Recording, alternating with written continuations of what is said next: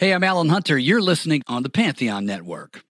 Hi, this is Hal Blaine, and you're listening to the Rock and Roll Archaeology Project. Is there a library, a bookstore around here where I could get books on rock and roll? Rock and roll. Story's true. Well, have you read this one? This This is a story that needs to be told. These rock and rollers want something to read.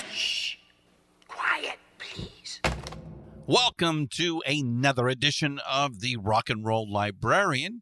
With us today, special guest, the soon to be retiring official librarian, Shelley Sorensen. But I, I'm I'm not retiring from the rock and roll librarian. No, you're No. becoming the official full time rock and roll librarian. You're you're retiring from the official San Francisco Public Library. from my paid gig. Yes. Yeah, yeah. My civil service job. the Yeah. civil service job. Yes, ba- put in back my when those time. things were thought of as like you know uh, a, a, you know a, qualified profession, a uh, uh, you know something to be proud of. Yeah, it's done. Uh, now you're just sucking off the government teat. Hey. it's, uh, it's a it's a fine pursuit. It's a I have a calling. Everybody who works in libraries, public libraries, has a calling. hmm So Yes, there, public service. I think is what they That's used to call it. Yeah, that's yeah. right. Actually, I saw that movie, The Public, different. that um, Emilio Estevez uh, wrote and produced. It's quite good. It's about a public library, I think, in Cincinnati, and uh, the homeless situation that you know really impacts public libraries. So I, I recommend it. I'd say thumbs up, everybody. Hey, uh, wow, you, we're going to get a couple recommendations today. So, Yeah. Well, so what's been going on? What's uh, what's life like these days? Oh, it's pretty good. Pretty Yeah, good. Um, had a still um singing in my band, and Yeah. um, what's the name of the band again? It's uh called Pacific Fault Line. That's right. We we play mostly in Pacifica, California, where we're sitting right now. Yeah, you guys don't venture out of Pacifica too much No, at no. present. Very very local. At present. Yes, we have a, a niche. Yeah.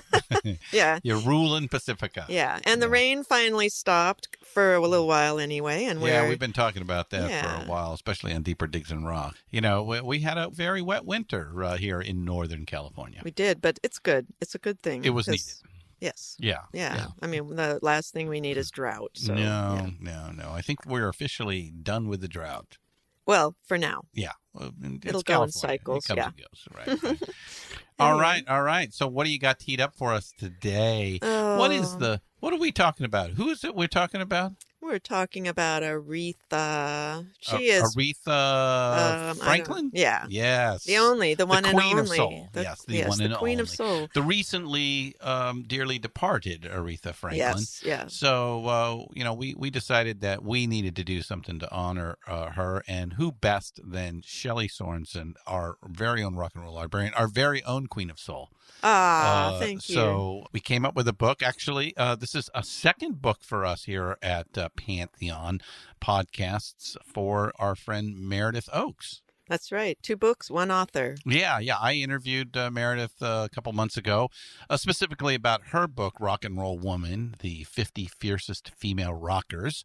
And uh, I think she mentioned that she was uh, finishing up this book uh, at the time. Well, and- that's right. And, now that's how. and that's how you got it, right? Yeah, I know. I, w- oh, you, I was listening to the podcast of your interview with her, and then you said, "What are you working on next?" And she said, "This book about Aretha Franklin is coming out." And you said, "When?" And she said, "Well, actually, it's already out." And I went, "Whoa!" My head exploded. Like Yeah. a book, a new book about Aretha Franklin. Yeah, who, Yay. who had just passed away at Yeah. that point. I mean, literally, it yeah, was and in it was uh, uh, it was within weeks. So, uh, yeah, yeah, yeah. Sad to see uh, her go, but boy, did she leave a legacy, huh?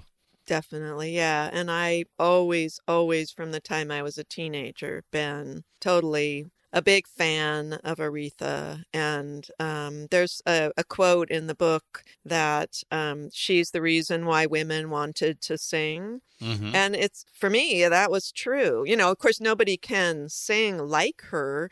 And sometimes it's daunting to have her be some, you know, kind of a light to go toward. But just picking up even a tiny bit of what she does is, you know, it, I think enhances anybody's vocal stylings and uh, work ethic and all that stuff. I just always wanted to sing like Aretha, and of course I can't. but you know, I Yeah, do try to bring yeah. as much soul into my singing as possible, and um, I think that's been, you know, that's good for me. It's fun to try anyway. Well, you you can't uh, find a finer voice to aspire to be. So, uh, and just in case there is anybody listening uh, who does not know what we're talking about, let's uh, give them a, a little bit of a sample here to start the show. Uh, let's play Chain of Fools. Chain, chain, chain.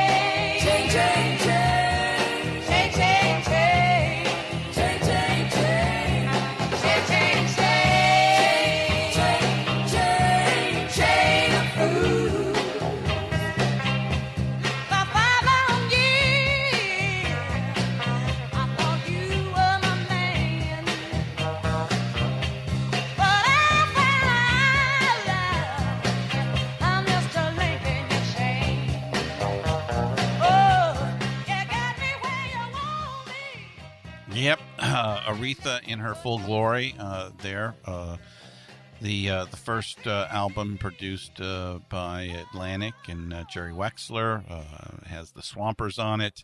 Hey, if you can't get all excited at that, I, I think you ought to check your pulse. So, uh, all right, right. all right. So let's get into it. Let's get Yeah. into now this this book. What's the name of the book? The book is Aretha, the Queen of Soul: A Life in Photographs. Yeah, now this it's mostly a picture book, a coffee table type of uh, photograph book, right? Yes. And it's broken into four sections. Is that yeah, right? there are four essays and a coda. So the of course the photographs are amazing. They're mostly well not mostly, but the majority of them are, are Getty images. Um and they're from her career. I was, you know, I mean that's not what this book is about, but I would like to at some point really, you know, see some more pictures of her family and her childhood, but that's not part of this book. This Yeah. isn't a it's not a biography in that sense of the word. No, it's her as a professional. Yeah. Her, her on the stage uh, in in the recording studio. Yeah. And and Meredith is a is a journalist. and Yep. She wrote um, And four musician and, and other things.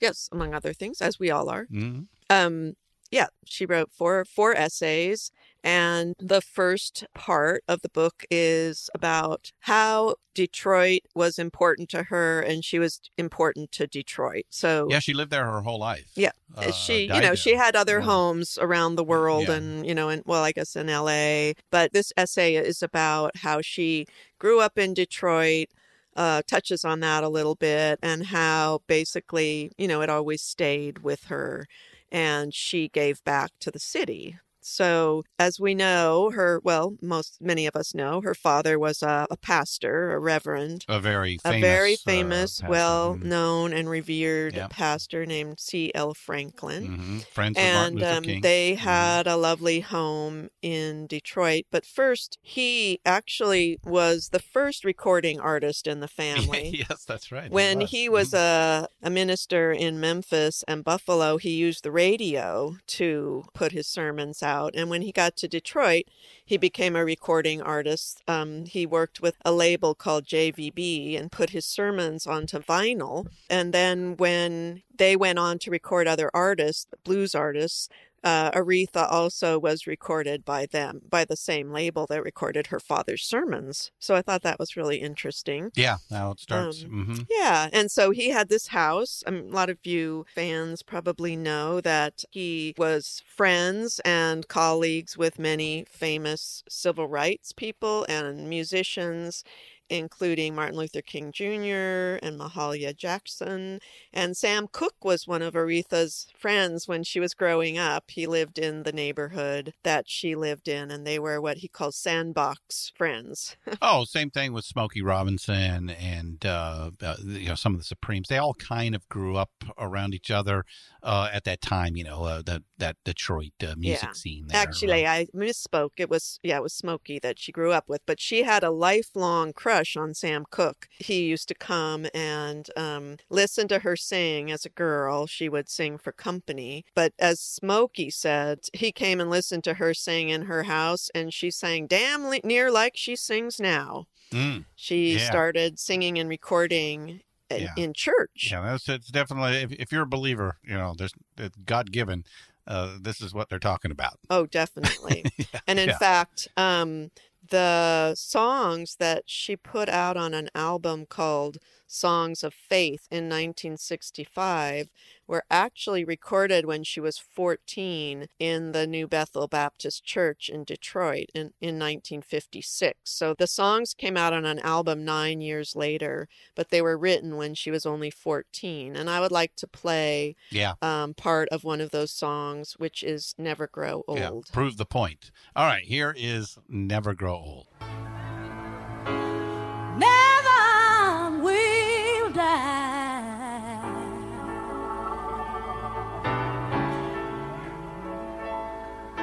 She's a land where we'll never.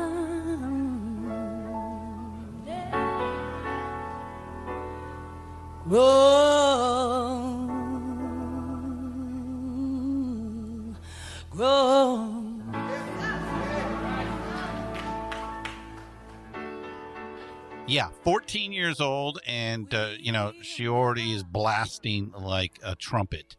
Yes. Uh, you know, with that big, big voice of hers. Yeah, and uh, I just love listening to that, um, where she rips whips the crowd into a frenzy. You know, it's very Oh, it's like a sermon. You know, yeah. it's, it's you know, born right out of the church, and uh, you know that's gospel music, of which uh, will always be a part of her.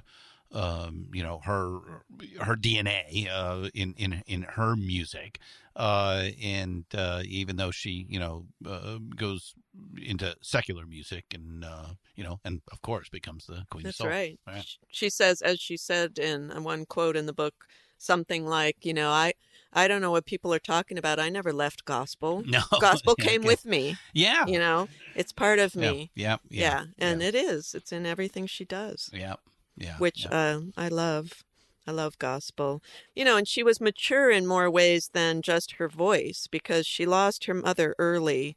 Um, the book doesn't go into exactly the circumstances around that, but her mother passed away uh, fairly when she was fairly young, and she also had two children in her teens. So she was, you know, yeah. Um, re- really had to grow up, Yeah. you know, way before her time. But she had a nurturing environment. There were other people in her life, you know, and the church that surrounded her and and supported her, including her father. They actually traveled. She actually traveled the country uh, as an opening act for her father when he went preaching around the country. Oh damn! Wish I could have that kind of opening act. Yeah, I know. for your sermons. yeah, Yeah. whatever. Yeah. yeah, yeah, my sermons. You know, he was well off by standards of the day. Oh yeah, and they lived in a very nice home but you know they were down to earth they weren't hoity-toity they moved into a home uh, in the motown studio area and motown wanted her but she had signed with columbia Did she never? Yeah, never ended yeah up. Yeah, she never Motown. recorded for motown which is kind of funny you think her as a kind of a motown style artist especially with all the Uh, horns and the mm, backup vocals and everything Yeah, I don't know. I don't know if I would. You know, I mean, Motown was Hitsville. You know, it was it was pure pop. Mhm. Uh, and I I don't know. Aretha never seemed pure pop to me. Oh, She always stood uh, alone, and you know, even the Columbia years, where you know they they tried to you know turn her into um, you know a standards type of uh, a performer, of which uh, you know she did great at. It just really didn't quite fit her as when you know obviously when Atlantic took her on, uh, then then then then then it's the Aretha that we all know and love. Right. And you know, she started writing songs too, and that Yeah. really made her of course every every song she covered, she made it her own as well. yes, she did. Yes, she did. yeah, she never really left Detroit, kind of like gospel. You know, Detroit was part of her, even though she traveled to New York and LA and owned properties around the country. That even so, she came back to Detroit and helped, you know, in the era of social change, for example. There was a, you know, urban renewal like we had in San Francisco, where whole kind of prosperous black neighborhoods were paved over for the the freeways or you know new homes or things like that and she just really kept her her roots there she moved back for good in 1982 and always gave back to the community, gave concerts to raise money um, for food banks and churches and feeding the poor. And, uh, you know, standing up for home teams and using the fashion designers in Detroit. For example, the hat she wore at Obama's inauguration, you know, with the big Yeah. gray Yep, bow, yep. that was a Detroit uh, milliner that worked on her outfit. And then in 2017, they named uh, one of the streets in Detroit Aretha Franklin Way. That's right. That was very moving for her. And um, shortly thereafter, she did her final full concert at the Detroit Music Weekend, which she had to kind of keep putting off because she was in bad health. But yeah. she always, always went home, especially after she developed the fear of flying. You know, she was more, more grounded in Detroit than, than anywhere else because she wasn't jet setting around the world like a lot of, you know, famous musicians. So I thought that was very interesting. You know, I didn't know. I mean, I knew she was from Detroit, but I didn't know she gave back so much to her community and, um, you know, didn't get all hoity-toity and move to Malibu. Well, she did, but she she moved back as well. Yeah. So uh, So that was the first essay. It was all about um, how you know what uh, Detroit meant to Aretha and what Aretha meant to Detroit.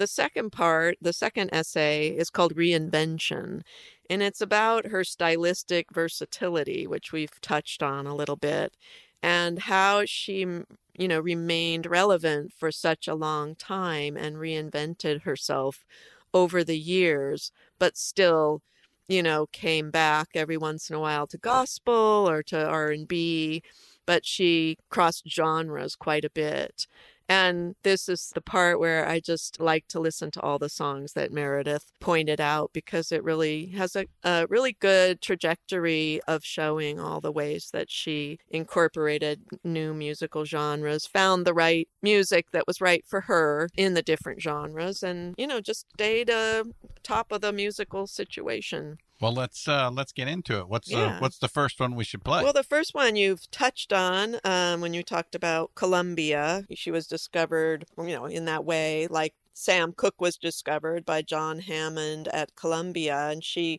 she saw Sam Cooke cross over from gospel to pop, and so he signed her. John Hammond in 1960, and the first record was called Aretha with the Ray Bryant Combo. And then she had a top 40 hit off her second record, which was the electrifying Aretha Franklin. Mhm. And the song was Rockabye Your Baby with a Dixie melody. okay, it's kind of ironic. right. Let's get a flavor of "Rockabye Your Baby" with a Dixie melody.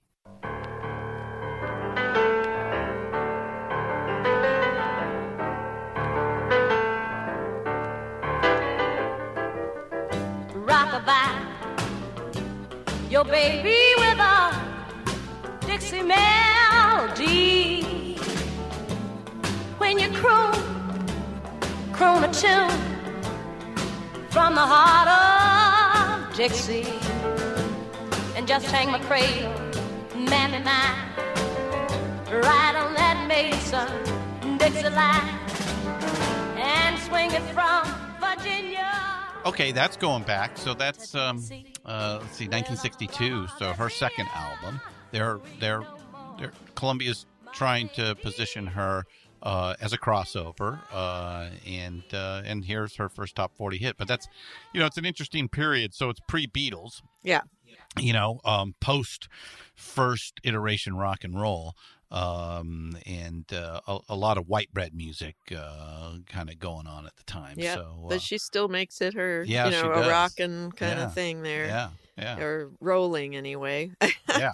um, apparently that was uh, her work on standards um, in that era, jazz standards. Uh, she she saw and everybody recognizes that that was actually really good for her because it added to her repertoire of what she could do later. Mhm. You know, she it was a good training ground Yeah.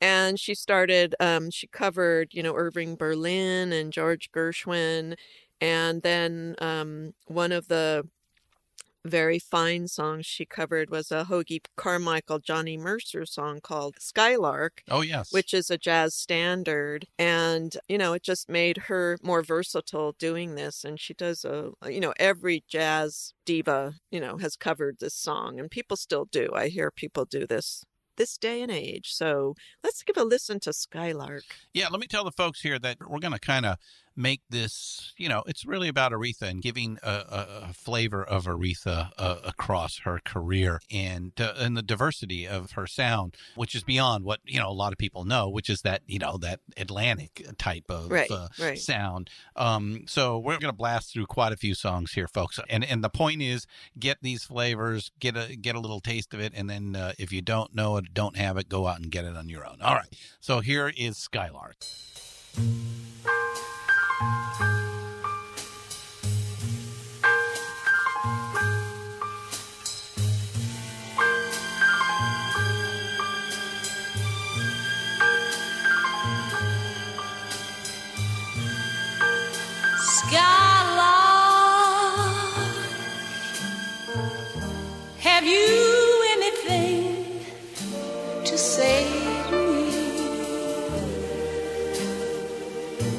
Won't you tell me where my love can be? that's lovely um Quite the standard. Yes. That's, uh, that's a that's a big jazz standard right there. So, uh, in the book I read that Etta James said about this particular song, I remember running into Sarah Vaughan, and Sarah said, Have you heard of this Aretha Franklin girl? And I said, You heard her do Skylark, didn't you? And Sarah said, Yes, I did, and I'm never singing that song again. Uh-huh.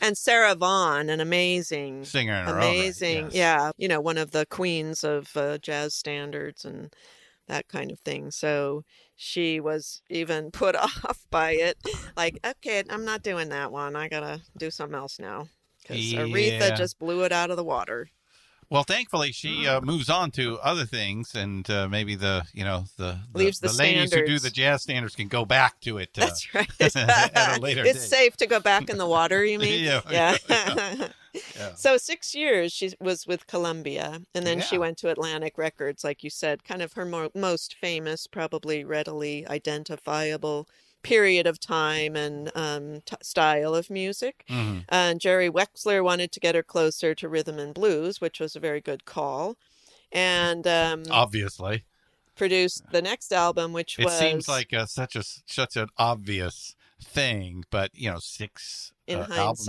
with Columbia, Yeah. you know. But Jerry knew he he, he boy he he pined for her for a long time too, Yeah, to yeah. to get the, get her on the label. So. oh and it was a, it was a match made in heaven, definitely. yeah, because the next uh, album that came out was "I Never Loved a Man the Way I Love You." Oh, I could listen to that song every day of my life. Yeah, the Uh, title track. The- it's that yeah that song that which Yeah. is the first song they do, and it's the only song they actually record at Fame Studios because there's a big fight um, between um, the Muscle Shoals. Uh, it was it was the the uh, Um, trombonist or trumpeter. no, well, somebody said some bad stuff, and uh, Aretha's husband took it. Um, uh, you know, it's the South, and you know, there, there's a lot of stories on, on what the uh, the situation yeah, was. different versions.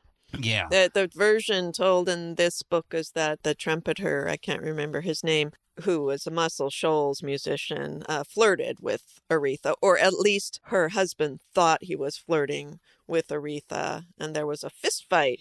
Actually, Yeah, I've heard there was some language used that. Uh, that yeah, you got your Southern Hall- white boys. Yeah, your- yeah, I've never gotten a real straight story. It's just uh, Rick Hall had to get in the middle of it. They tried to work it all out, and basically, uh, Aretha and her husband, uh, you know, just left town. Went back to New York. They, yeah, they reconvened in New York. Jerry Wexler was able to get, you know, Spooner Oldham and the and the other guys, the To go the- up to there. Up the Swampers. Uh, there we go, and uh, to get them to go up there. Yeah. The thing I thought was really cool about this story was also, um, I think, like after Aretha died, I don't think enough uh, was said about her piano playing. Oh yeah, uh, uh, what she plays, she just sits down. Yeah. They they like they don't know who this girl is from Adam. She comes in and they're told they're going to do this, and you know they're session cats. They're like, yeah, sure, whatever, it's Yeah. money. And she sits down at the piano and starts directing Yeah. with this song. Yeah, and she arranges the whole thing. And, and Right Spooner Oldham was was hired to play Yeah. keyboard on this song, and he just bowed Goes, out. Okay. okay, I'll play something on the electric piano over here. It's going to kind of complement her thing. And her piano playing really kind of led the path of the song because the musicians then they take what she's playing on the piano and follow her Yeah. and the feeling that she's putting into the song. And that's what happens on this record. He bows out and she plays and she arranged the horn parts too, apparently. Yep. So she was an, a, a musical genius. She wasn't just a great singer. Yeah. Yeah. She yeah. had the musical parts um, and knew what, especially when you play the piano, you know all about rhythm, you know about Mhm. melody, you know Mhm. about harmony, and you can make all the parts of the dis- different instruments um, at the, you know, at just at the keyboard. So I thought that was really neat, especially since I'm learning how to play myself. So um, maybe I should just learn everything she ever played, and then I'll. Why not? Yep. Yep. Okay. There's your next challenge. Yeah. Right. All right. Let's All right, play. let's listen to it. Let's it. play a little of "I Never Loved a Man the Way I Loved You."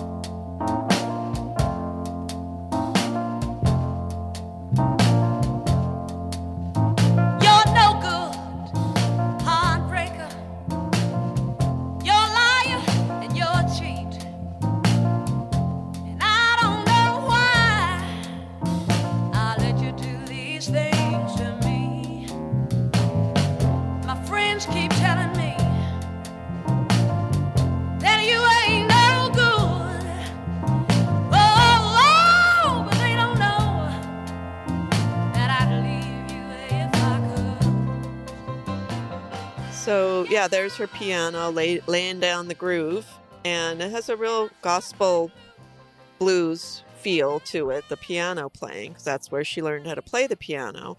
And her next album was Aretha, Lady Soul, in 1968. And she brought that feeling to the very famous bo- uh, song that was written for her by Goffin and King, Carole Who's that? King. Who? Carole? Gerry who? Goffin and Carole King. Yeah. You make me feel like a natural woman, and many of you may have seen her singing that um, when Uh, Kennedy Center's on. yeah, uh, yeah, For, for and King. just seeing uh, Carole King crying in the audience, it was just so amazing. But let's listen well, that the no, it's Obama's crying. Carole King's just blown away. yeah. Uh, but uh, actually, uh, I'm, I'm going to play that version. I'm going to play the live version there uh, from the Kennedy Center Honors. So let's uh, let's give everybody a little taste of "You Make Me Feel Like a Natural Woman." Looking out on the morning rain, I used to feel so uninspired.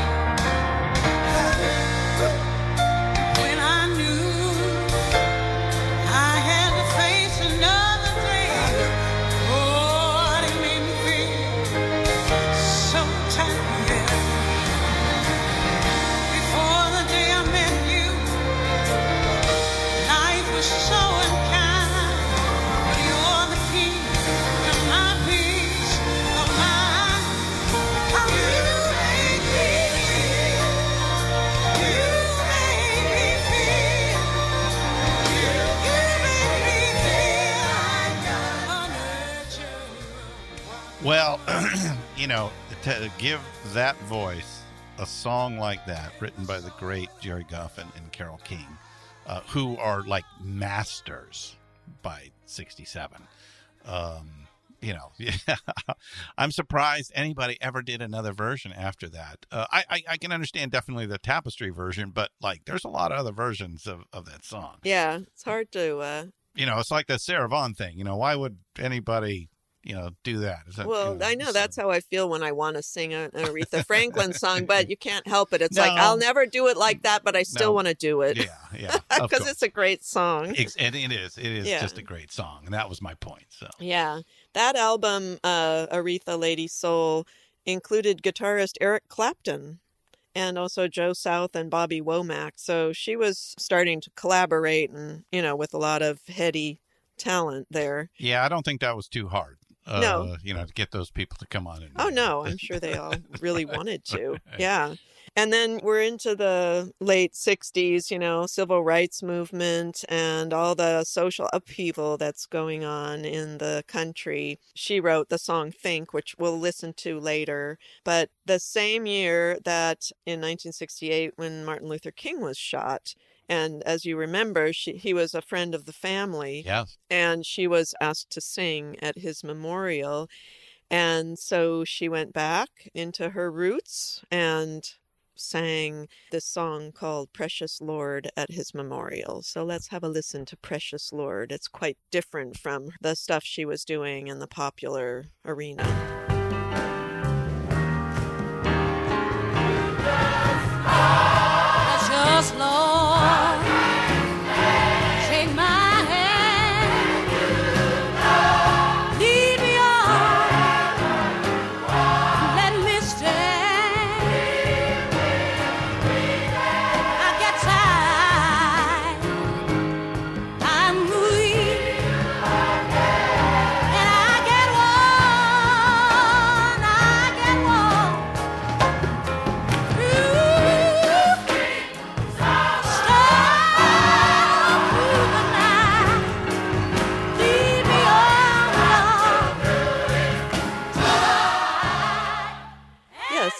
Uh, about the time that she uh, kind of took her her style, like her Hey, physical. now wait a minute. Can we just hold on? What? Just for a minute. The, the Oh. that piece there, Precious Lord.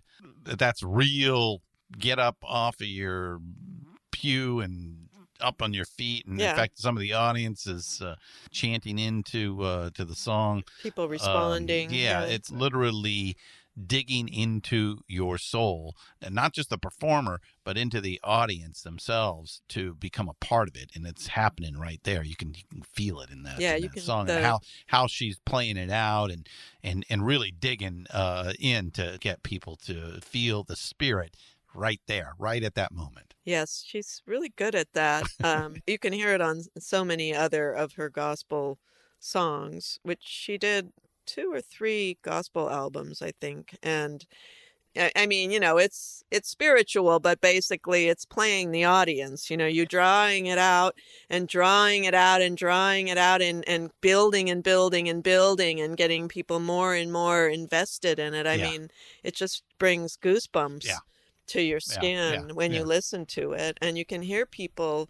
You know, that's the way it was done, in, and still is, I'm sure, in churches. You know, where that's the way you get the spirit. That's right, There's the spirit, right there. and Yeah. I I would have loved to get the spirit in that way. I wasn't honored to. I'm going to steal something. I know we were talking before time, but Yeah. you're absolutely right. If I was raised in a Baptist black church, uh, you know, I'd probably be quite the believer myself at this point. That's right. You can't listen to that and and not think that that's divinely inspired. Have the spirit literally move you, Yeah. literally move you. Right, and whatever, however you want to um, define the spirit, Yeah. it's certainly you know you can't deny that that is what's fueling this this music. Yeah. it's totally divinely inspired, higher power, or whatever you want to call it. Yeah. Um, yeah, it, I really respond to it as well. Sorry, I just had to. I had to bring I'm that out. sorry. I uh, know. At, at I- that song here before we moved on to uh, where where I know where we're going. Which uh, you know she's she's now going to take some pop songs from like the biggest band in the world and turn it uh, Turn it into, into a, a gospel. Yeah. her own thing. Right? Yeah. And she does move into pop culture around this time and in more ways than just musically. You know, she was um, before that in the 60s and 50s, you know, she was into the look, you know, the heavily made up. Um, she says, one quote in this book is about, you know, I, I stopped shaving my eyebrows and drawing them in. And I was like, shaving? I didn't know people did that. they actually shaved their eyebrows and you know becoming more natural because that was the time period Yeah, the, the hippies 60s and- and everything yeah, yeah, yeah, and black power and women women's lib and she changed her look to more natural. You know, she stopped styling her hair as much. She used less makeup. She went into more caftans and, you know, more kind of um, African textile looks. And so she was moving along with the popular culture at that time. And then musically, on the album, the 1970s album, This Girl's in Love with You, she covered quite a few amazing songs. So, like you said, the biggest band, hmm, who could that be? Um, the Beatles, Eleanor Rigby, and Let It Be. And then she did Son of a Preacher Man on that album. So, the thing that I thought was really cool about Let It Be was McCartney, after he heard her do it, he just thought it should just be hers after that. You know, that he was kind of giving, like, okay, He still does it at every show. So yeah, it's But- hers. I'm borrowing it. But yeah, I'm going to do it like I originally wrote it, but I'm borrowing it. Um, but that album, I suggest everybody go back to that album, This Girl's in Love with You, because there's some really great uh, interpretations of other people's songs on that album. So let's have a listen to Let It Be. yeah, let's uh, let's hear uh, her version of the Beatles. Let it be. When I find myself in times of trouble, Mother Mary comes to me, speaking words of wisdom. Let it be. And in my hour of darkness, she's standing right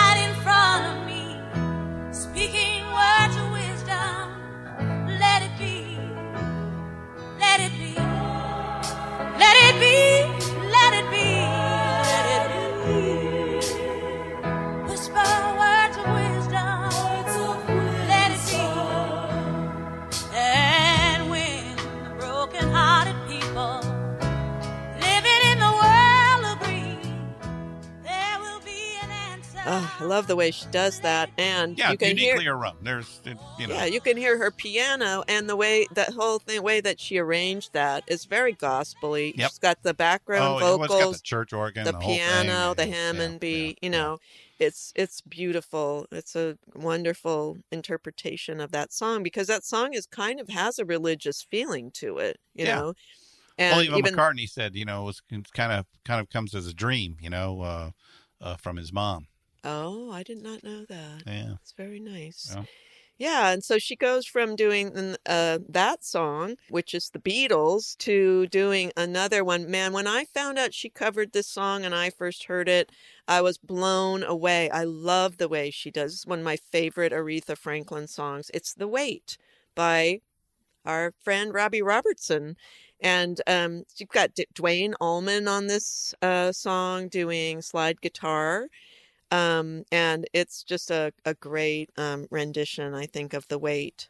Oh, so from English Beatles to American band. All right, let's play the weight.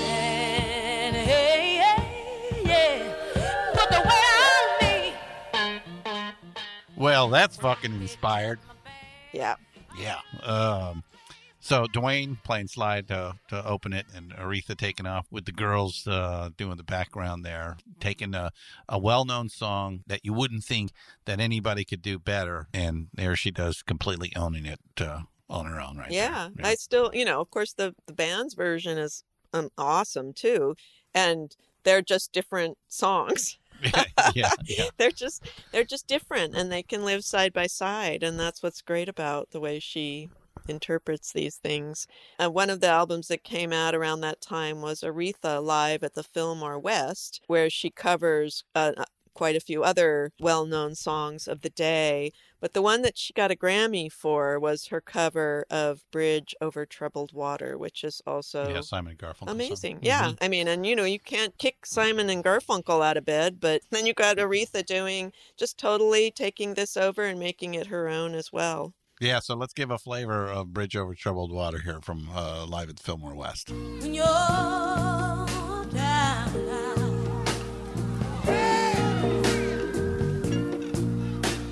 Look up and see yourself on the street,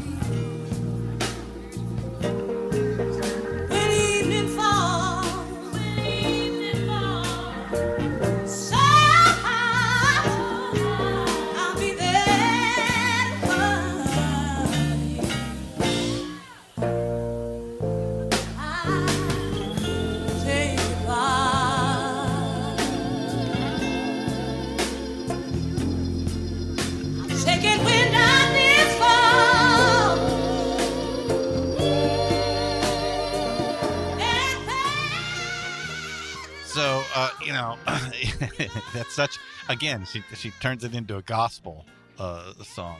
Yeah, which totally fits. Well, well yeah, but it's I'd it's say. weird because I mean, bridge is is kind of like a, a secular hymn, and now she's turned it into a, a gospel. Now, of course, she spends two minutes building it up to get there, and she's turned it into a, a gospel song. Yeah, I think it fits. It's Oh yeah, sounds great. That sounds awesome. Yeah. yeah. After that album, one of the next ones that came out was Young, Gifted, and Black, for which she, I believe, she won a Grammy that year for that album. Mhm. And there were some other really incredible covers on that album, including a Border song by Elton John and Bernie Taupin, and Long and Winding Road, another Beatles tune. But um, the standout on that album Oh, I know where you're is Rock Steady. Yep. And that is not a cover. She wrote that. yeah. And that is funky. Yeah. And she uses the Memphis horns on that track. And it's really a kicker, I'd say. I love that song and the way she does it and the way she plays on it and the way she arranges it.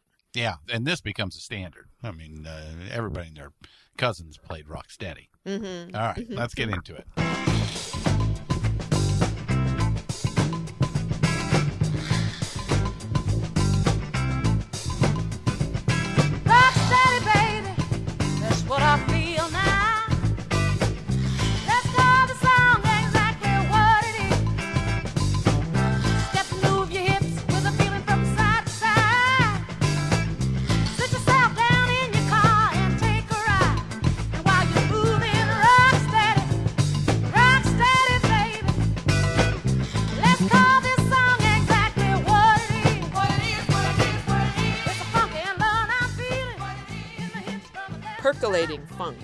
That's what Meredith Ochs calls it.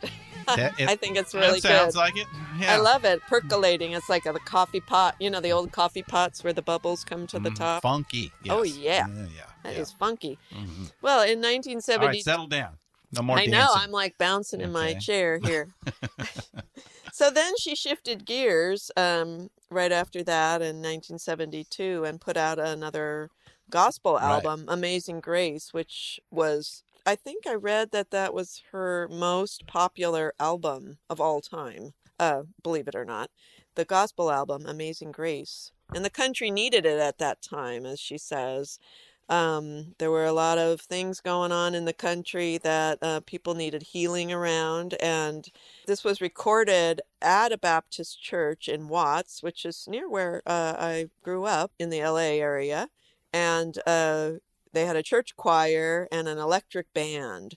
And as you might remember, that gospel kind of rock religious music was kind of big at that time. I mean, um, we had My Sweet Lord and um, what was the other one I was thinking of?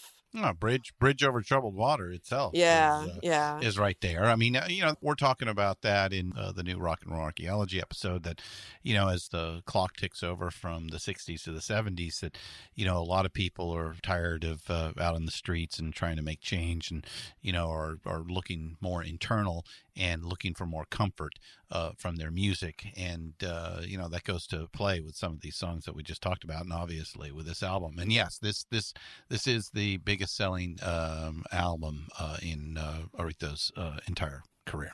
Yeah, I mean, I had no idea. And it is the highest selling live gospel album of all time. Wow. Yeah. They have a, a, a- an instrumental version of My Sweet Lord on this record, um, but I wasn't able to find out whether she plays piano on it. I'm assuming so.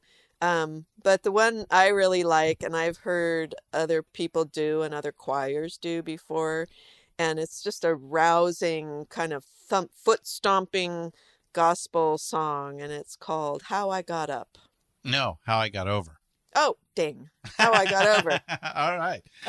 How I got it How up. I No, I'm Whoa! okay. The rock and roll librarian gets nasty. no, How I Got Over. Okay. How I got over.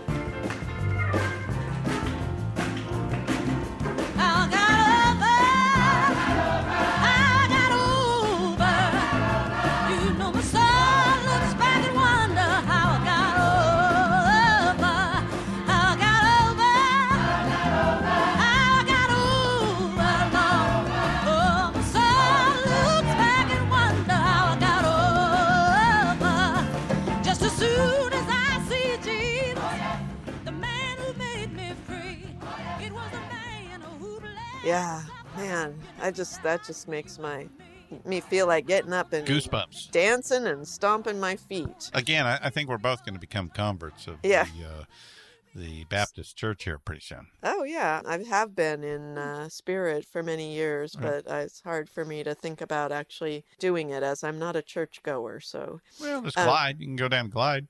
yeah, You know, that's true. Yeah. And did you know that she inspired uh, Mick Jagger when he heard this album? He was inspired to, even though they had finished recording Exile on Main Street, he went back to the band and brought some more gospel influences onto the album. And I never knew that. And I, I love that uh, Rolling Stones album. That's my favorite Rolling Stones album. And now I know why. Because it was inspired by Aretha, well, partly. partly. Uh, Yeah. You know, uh, Gram Parsons and and you know Keith and uh, you know and them all into the the, the country stuff. They're and minor, everything else. yeah, minor players. Right, It's all right, right. Aretha. Yeah, no, but I, it just the light bulb went on in my head. Oh, that's why I like that album so much. It's got a real gospel feel to it. You know, after that, um, she was asked by John Landis to be in the Blues Brothers movie, Mhm. Which is a Well, a little really bit great. later. Uh, that's like 1980. Yeah, covered Um, by our our brother in arms, Andy King on Yeah. Real Rock. Yeah. Everybody should go listen to that episode. Yeah. Andy. Hey, Andy. Okay, this is a test to see if he's listening. Uh-oh. All right. He- Um, uh, oh, I, I expect a response here pretty quickly. That's then. right. So, anyway, he asked her to be in the movie, and she said, You know, I'm not an actress. And he said, Yes, you are. You give a performance every time you sing. And she thought about it for a minute and said, Yeah, that's true. You're right. And Yep. so she did it. And Oh, it was one of the the, high points of the whole movie, Yeah. I thought. Yeah, it's my favorite part of the whole movie. Yeah. Yeah. Awesome. Yeah. It's All got right. that spunk. yeah. Uh, she's wearing uh, pink slippers. the waitress outfit and then these pink slippers. Yeah, uh, not not her usual diva outfit, but No. she looks cute in it anyway. All right. I'm sorry we wouldn't get out of this episode without playing Think. No, we have to play it, and that's a really good version. I love it. We're putting the band back together. We need you and Blue Lou. Oh, man. Don't talk that way around here. My old lady, she'll kill me. Ma'am, you gotta understand that this is a lot bigger than any domestic problems you might be experiencing. Matt, what the hell is he talking about? Don't get riled, sugar. Don't you don't get riled, sugar me. Now you're not going back on the road no more, and you ain't playing in them old two-bit sleazy dives. You're living with me now, and you're not gonna go sliding around with your old white hoodlum friends. But, babes, this is Jake and Elwood, the Blues Brothers. The Blues Brothers? Shit. They still owe you money, fool. Ma'am, would it make you feel any better if you knew that what we're asking Matt here to do is a holy thing? You see, we're on a mission from God. Don't you blaspheme in here. Don't you blaspheme in here. Now, this is my man. This is my restaurant. And You two are going to just walk right out that door without your dry white toast, without your full fried chickens, and without Matt Guitar Murphy. Now, you listen to me. I love you, but I'm the man and you're the woman. and I'll make the decision concerning my life. You better think about what you're saying. You better think about the consequences of your actions. Oh, shut up, woman. You better think, think, think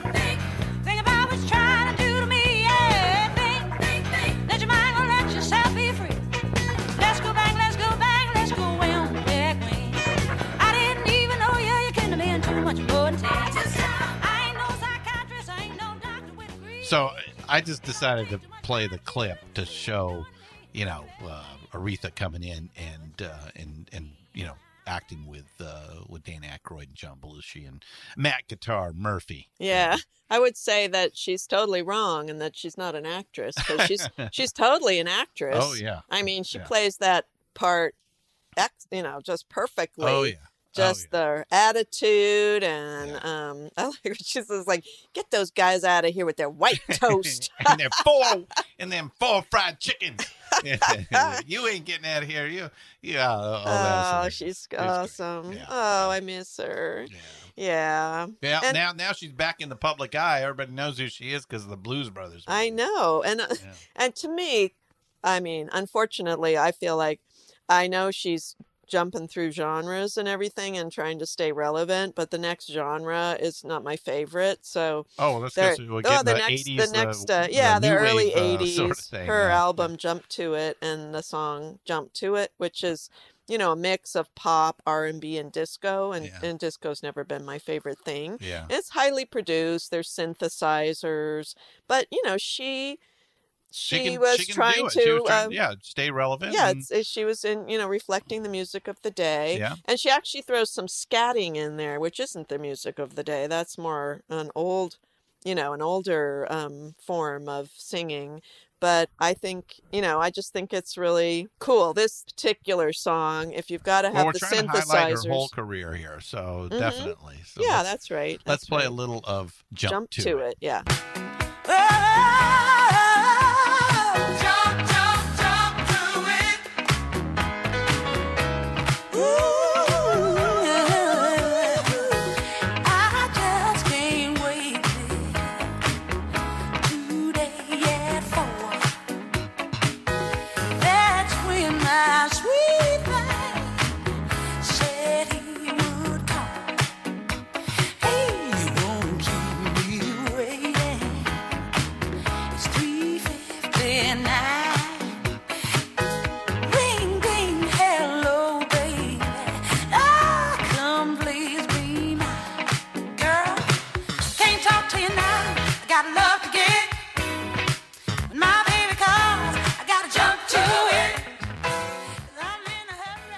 Know, she's writing a dance hit, you know, for a club. You know, Yeah. it's almost like a club mix uh, there, uh, just trying to make a, a long form uh, single, you know, that uh, can be spun by the DJs of right. the time. And we skipped the whole first, you know, almost two minutes of the song for that Right, part because that's the that's part where people are in, kind yeah. of twirling around on the floor and all that.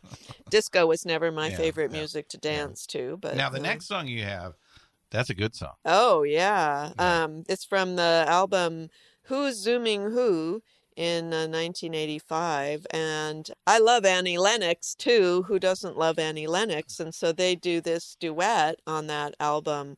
Sisters are doing it for themselves, which is a total feminist anthem, and really just uplifting and all that stuff. I mean, you know, you just want to. Oh, we should play that at the next Women's March for sure. You know, just dance down the street to it. Start the next women's march right Yeah, there. The- yeah, yeah. And the gun goes off and everybody starts marching. Right. Right. Sisters are doing it for themselves.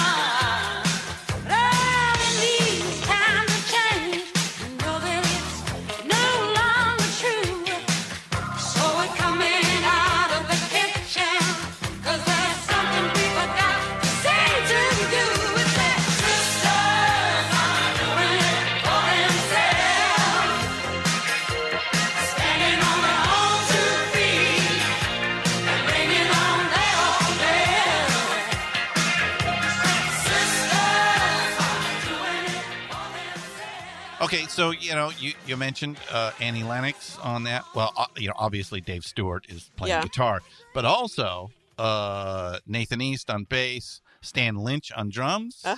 Mike Campbell guitar, Ben Yeah. Montench on organ. Oh my goodness. Now, where do those guys come from? Now, you know what? That was the probably the same period of time that Dave Stewart was producing Tom Petty and the Heartbreakers. Is that where you're Hmm. going here? yeah, yeah, and yeah. he put the synthesizers on Tom Petty too. I mean, you know, that wasn't Yeah. necessarily looked upon with favor by everybody. Well, You know, that like remember Yeah. somebody was upset about the drum machines. yeah, yeah, yeah. So yeah. anyway, but um yeah, that was the Eurythmics were really a special. Yeah, Eurythmics and and uh, you know the Heartbreakers there uh, together. Yeah. uh, back in Aretha. Yeah. Can't beat that. I know. Yeah. So what a synergy. Right. Yeah. Um, so then she goes on to work with some hip hop artists. So she's continuing to to hit all the you know genres of the time period, and now we're all up to 1998. Uh, she worked with Lauryn Hill and Sean Combs. Is he the one that's also known as P Diddy? Among Okay. other things. Yeah. Yes. Uh, yes. And Daddy, so the yes, yes. yeah the album that they did uh, that she did next is a rose is still a rose and the title track um, was written by lauryn hill and is a track about motherly wisdom so aretha plays the part of the motherly figure in this Yeah, this song is late '90s too. Mhm. yeah, giving wisdom to young women, and it connects the generations uh, and collaboration between uh, different kinds of musicians on this on this album. So, a rose is still a rose is her foray into the hip hop genre. Awesome. Let's get to There it.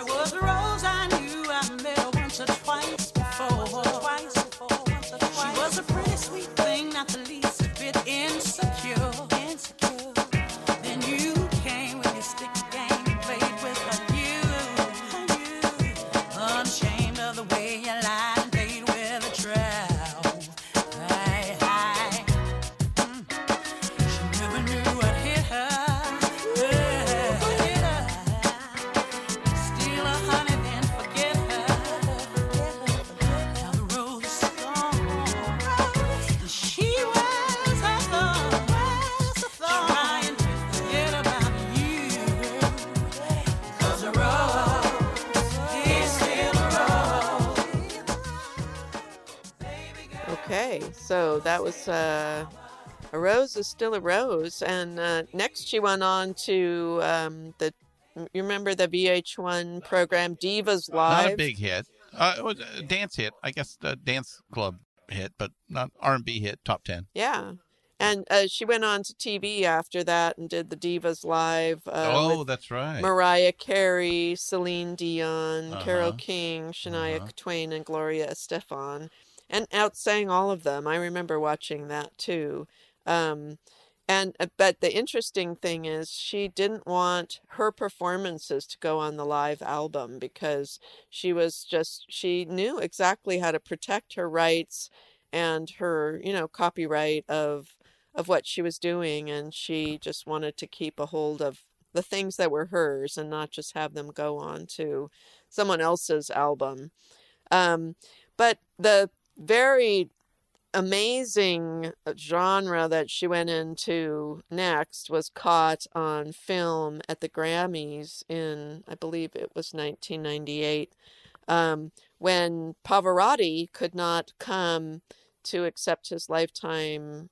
I think it, oh, it was a tribute to, or he he was getting a lifetime achievement award, or um, and he was ill, and he could not make it to to the ceremony. Right. So they tapped her very shortly before the performance. Now, she did no rehearsal with the musicians that were there at the Grammys, but she had sung this song once before, a few days Uh, before the Grammy show. Yeah, that that some opera song. You can figure that out in a couple Yeah, minutes. at the at a tribute to Right. him. So she knew the song. Um, it she didn't just come in and just sing it off the top of her head, But she just had to consult with the conductor, you know, and listen to a few tapes and stuff. And she was ready to go for this amazing performance of the song Nessun Dorma that Pavarotti had made famous. And uh, yeah, so let's play some of that. That's just amazing.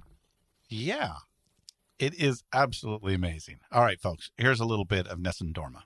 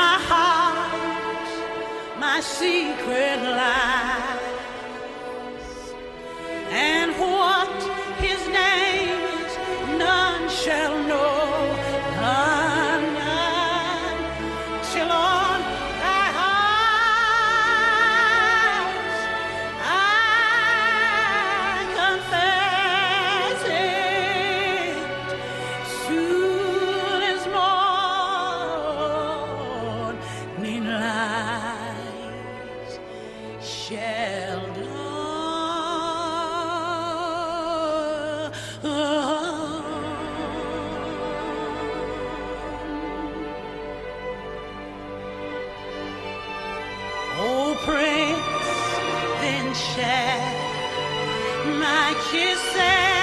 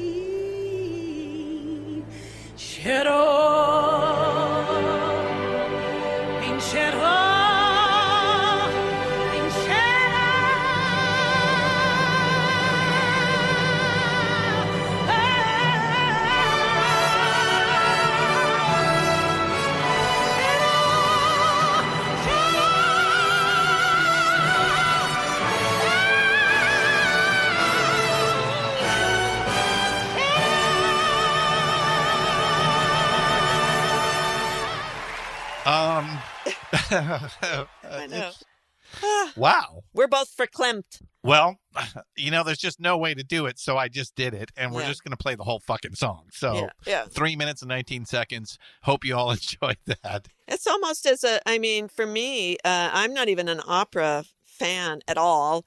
And Everybody that knows like that that piece. Uh, as affecting for me as the gospel stuff. I mean, it's so emotional, you know. I just like, and I love, oh, and then to find out that literally it's 30 minutes prior. yeah, right. uh, the producer of uh, the Grammys goes in and says, Pavarotti can't make it. Can you do it? Yeah. She says, Let me hear a tape of the rehearsal. Yeah. And they play her the tape, and she goes, Okay. Yeah, I got it. now, got she, it. she had done it two days before at MusiCares. Yeah, but not with the same musicians. No, she just goes out yeah. there and just yeah. kills it. She brings herself to it too. I mean, just that kind of very husky kind of when she gets a little guttural and then she and she gets real husky. You know, it's Yeah. um, it's not just the soaring, the really high notes she hits, but everything, every every way she um, attacks that song. And to hear the audience just spontaneously erupt, Oh, yeah. you know, while she's singing is very moving Amazing. too. Amazing. okay. Wow. That's why we played the whole thing. There's just no way to go. yeah, no, you can't. It needs to be there, and Yeah. you know it's short. Go buy it. Yeah, one of the last studio, actually, her last studio album, according to Meredith, was in 2014, and it's called Aretha Sings the Great Diva Classics, and she's reinterpreting many, many, you know, wonderful songs by different quote unquote divas throughout the years.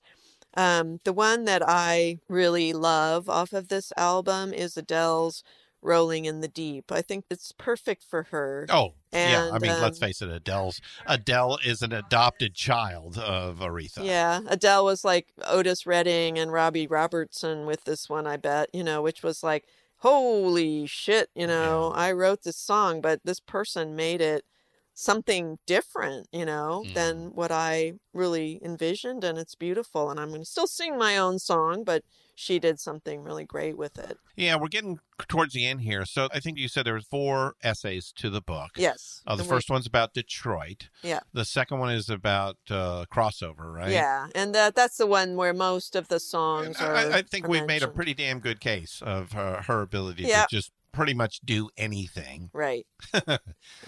I've never, I haven't heard of her do, um, let's see, nursery rhymes oh, I'm sure she could. Uh, or and, you folk. know, like, and- how about uh, she could and be doing some or Woody your heart fall out uh, just with that. you Yeah. know? So, yeah, yeah. All right. So, and then there's two other pieces to the book, right? Two Right. other essays that That's Meredith right. did. That's what, right. and those were on being a diva, right? Mm-hmm. And then um, what was the fourth? Uh, piece? honors and awards. Oh yeah. yeah, yeah. So the part about her being a diva is interesting because you know people use that word diva.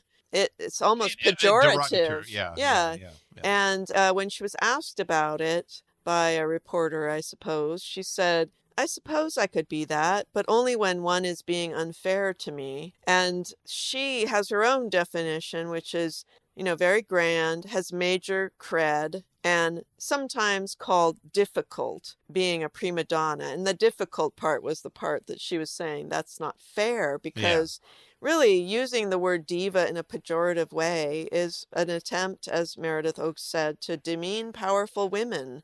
And she was a powerful woman. She oh. embodied the term diva because she demanded respect. Yeah. It's uh, we you know we don't have titles here in this country, but uh, we should uh, because let's face it, she is a grande dame. Yeah. Yeah. And I think, you know, she came out with the song Respect, you know, uh, decades ago. And as Otis Redding said, that girl stole that song from me. And Yeah, she, she did. she Yeah. did. I mean, his version, again, is totally wonderful in its own way. Well, wait, you're getting ahead of me. What? We have to play "Rolling in the Deep" first. Oh, So let's play. I thought we did. No, we didn't do that yet. All we right. moved on. Another diva. Okay, let's, Adele. let's stick with Adele here for a Okay. minute and give everybody a flavor of her version of uh, the amazing Adele song "Rolling in the Deep." There's a fire burning in my heart, reaching a fever pitch, and it's bringing me out of the dark. I can see it crystal clear. Go ahead and sell me out, and I'll ship bare. See how I will leave with every part of you. Don't underestimate the things that I will do. There's a fire burning in my heart, reaching fever and it's bringing me out of the dark. The scars I'm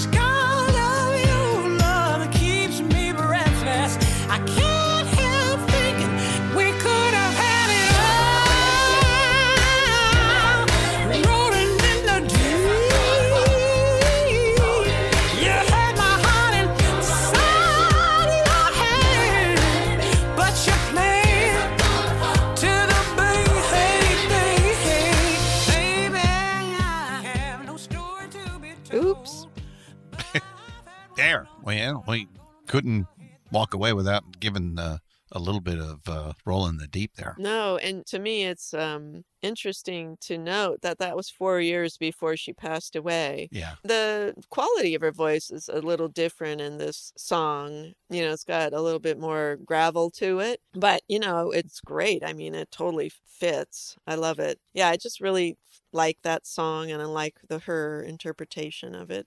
So, yeah, on to respect.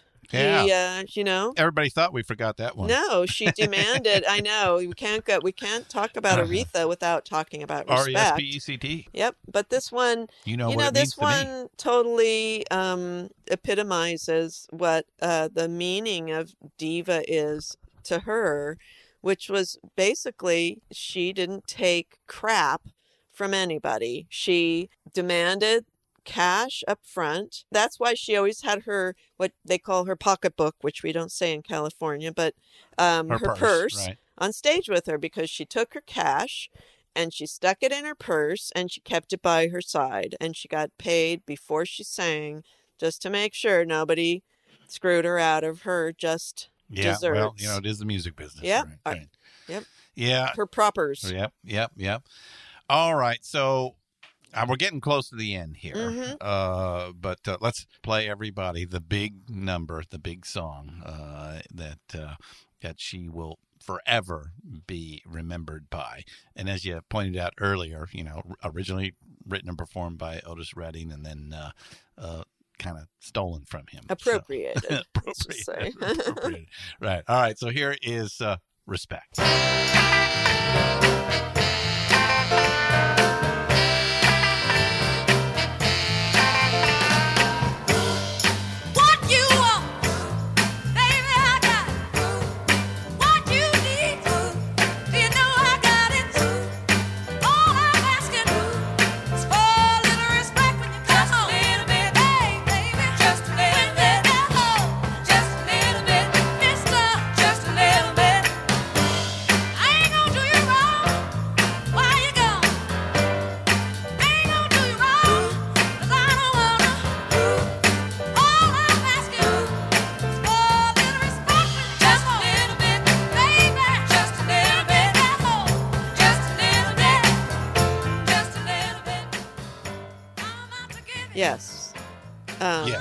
That's R E S P E C T. Yes, R E S P C T. Yes. Give me my propers when I get home. yeah, I had to ask my husband. And turning that song completely on its head. Yeah, the Otis Redding. That's right. version, He's so. talking about it like a man, like Yeah. I need respect, Yeah. and she's talking about it like, don't you be pushing me around. right, Yeah. Um, the end of that uh, chapter it talks about you know how she was a diva. She had the fancy clothes. You know, like she grew up in what they called prosperity gospel Mhm. which was, you know, unlike the blues, where came from kind of a poor tradition, respect was given to gospel singers just from being part of the church. And she was kind of raised when her mother passed away by Mahalia Jackson and Clara Ward, who were both glamour gospel uh, singers of the time, and they were her role models. So she grew up in that and developed her self worth from being part of that community and being supported by the church. And um, all the, you know, the fancy outfits came along with that. That was just part of it. But as uh, somebody said, I don't remember who, in the studio, oh, it was the the author of the book. In the studio, the diva made way for the genius. Mm. And as Spooner Oldham said, it was never an ego thing with her at all. It was a music thing. She was always prepared. She was a perfectionist, and she always nailed it within three takes. And the best thing about her was she might delay sessions, but it was because of bringing in a bunch of barbecue for the band. you gotta love that. Right. They right, eat. Right. right. Yeah. And then the um the last section of the book is about The um, awards, about uh, her awards, of which she gained and earned many. Mhm. Um, she received awards not just for her music but also her charity work. She was, of course, firmly in the more progressive camp. She, you know, in the civil rights and uh, supporting black, you know, advancement in society and and freedom and um, rights for black people. And so she was involved throughout history with Angela Davis and Muhammad Ali, um, and even and supported same-sex marriage as well before Early, that was yeah, even yeah, um, legalized. So Well, as far as Grammys, she won 40, or she was, a, no, excuse me, she was nominated, Nominated. 44 times. Right. And was a, a winner 18 times. Right, and 11 of those were for best female R&B vocal performance, which is the most wins anybody has ever gotten Mhm. in history. Yeah. 11 best female R&B vocal performance and named by Rolling Stone magazine in 2008 for being the greatest singer of all time. And she was affected by all of these. You know, she didn't just brush them off. She loved her awards. She was totally First woman honored. to be inducted in the Rock and Roll Hall of Fame. Yep. Mhm. Yeah, yeah. And in uh, 1985, Presidential Michigan. Medal of Freedom. Uh, yeah, I mean, pretty much That's everything. right.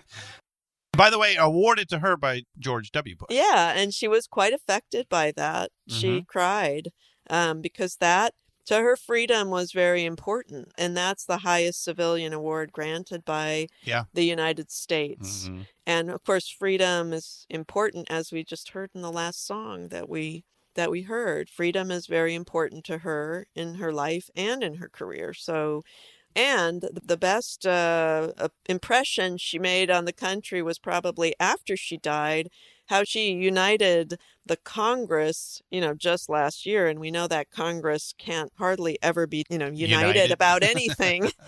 um, they awarded her the Congressional Gold Medal, which was, they all agreed, which was amazing, right? Yep. For this Congress. Yep. Um, and then it goes on to talk about her funeral, which was in August of 2018. And many, many people came to wish her goodbye. And I thought we could go out um, on this episode by playing one of the songs that she recorded, which is Amazing Grace, and really fits her, the funeral, and saying goodbye to Aretha because she was full of grace and she was amazing. Well, let's play that, and then we'll come back and talk a little bit about the book. And uh, we have uh, a correction that we have to uh, uh, acknowledge from our last episode. But Okay. first, uh, let's send Aretha off here with Amazing Grace. Amazing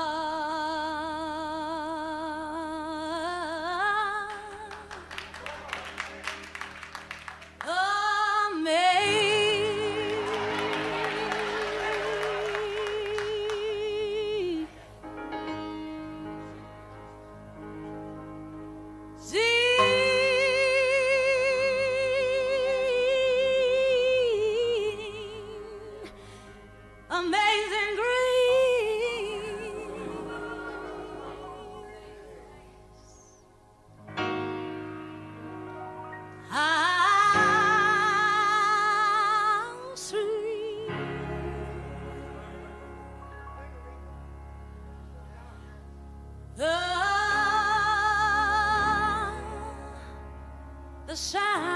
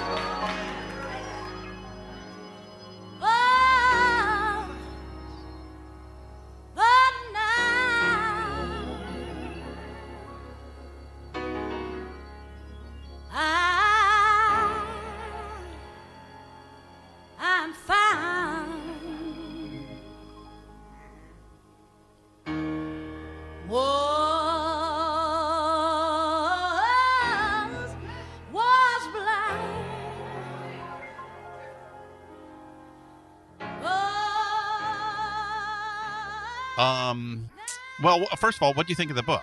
I mean, uh, you know, you, you you got the four essays, all those wonderful photographs, Yeah. uh, a chance to, uh, you know, uh, like a lot of these books that we do, it's so great to just listen to the performer or the genre or whatever we're we're talking about uh, at the same time.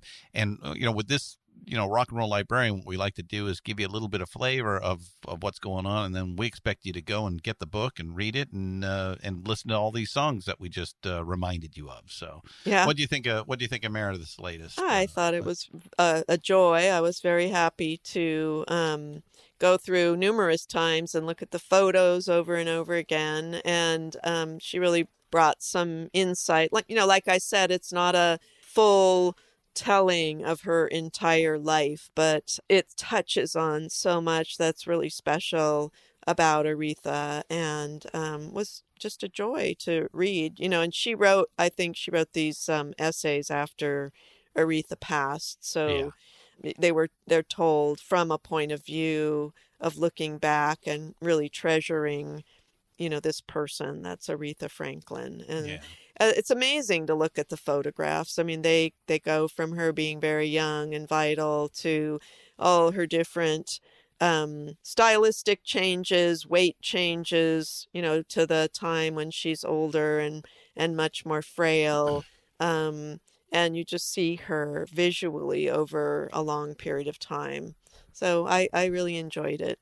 She had a great life. It was uh, it was at an important time. Um, you know, she is one of the greats of uh, music in the latter half of the 20th century. Uh, there's yeah. no doubt about that. So, all right, we have to make a correction Hmm. uh, from our last episode, uh, which was uh, on Bruce. Bruce. Springsteen. It was the the Bruce uh, autobiography, right? Yes. And one of our diggers, um, uh, a favorite of ours, Dvorin Pavlika from Slovenia, uh, wrote to us and let us know that we had made a mistake on uh, some of the um, the personnel for Born to Run. Um, yeah, I think I remember talking about this and saying, like, oh, I don't remember. I'm kind of confused, like which people played on this song. So it was Danny Sancious on keyboards. David David Sancious on keys for Born to Run, hmm And, and Boom Carter. Yeah, Ernest Carter, Ernest drum. Boom Carter Yeah. on drums. That was correct. Uh, and Devorin let us know. So we appreciate that, Devorin. Thank you very much. Uh, keep us honest. Thanks And- for listening. Yeah, of course.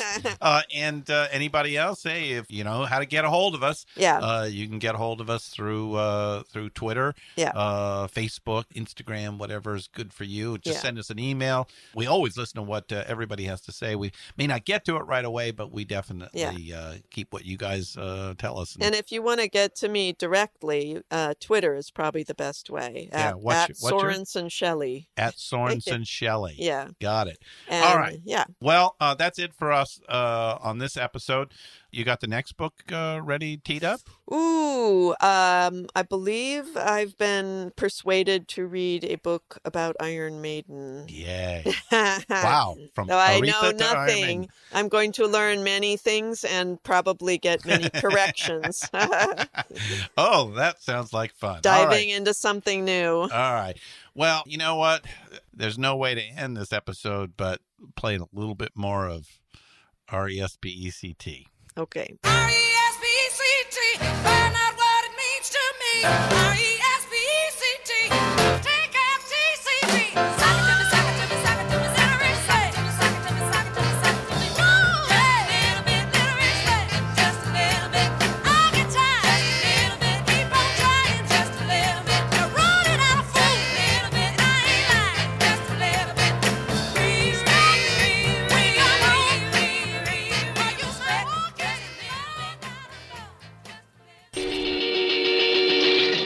Looking for ways to help right the wrongs of social injustice? Oxfam America works with people in more than 90 countries to save lives, develop long term solutions to poverty, and campaign for social change. And we do it with the help of our friends in the music world. The Beatles were Oxfam supporters back in the day, so were the Stones. And through the years, musicians and music fans have helped Oxfam push hard to work for a just world without poverty. Folks like Radiohead, Coldplay, Pearl Jam, DJ Shadow, and many, many more have encouraged their fans to join the effort. You can too. Go to oxfamamerica.org to learn how you can help. The Rock and Roll Librarian. Produced and hosted by Christian Swain. Co host Shelley Sorensen. All sound design and incidental music by Jerry Danielson. All quotes performed by actors unless noted. Find all of our shows, notes, social, and links at www.pantheonpodcast.com or wherever you listen to great podcasts.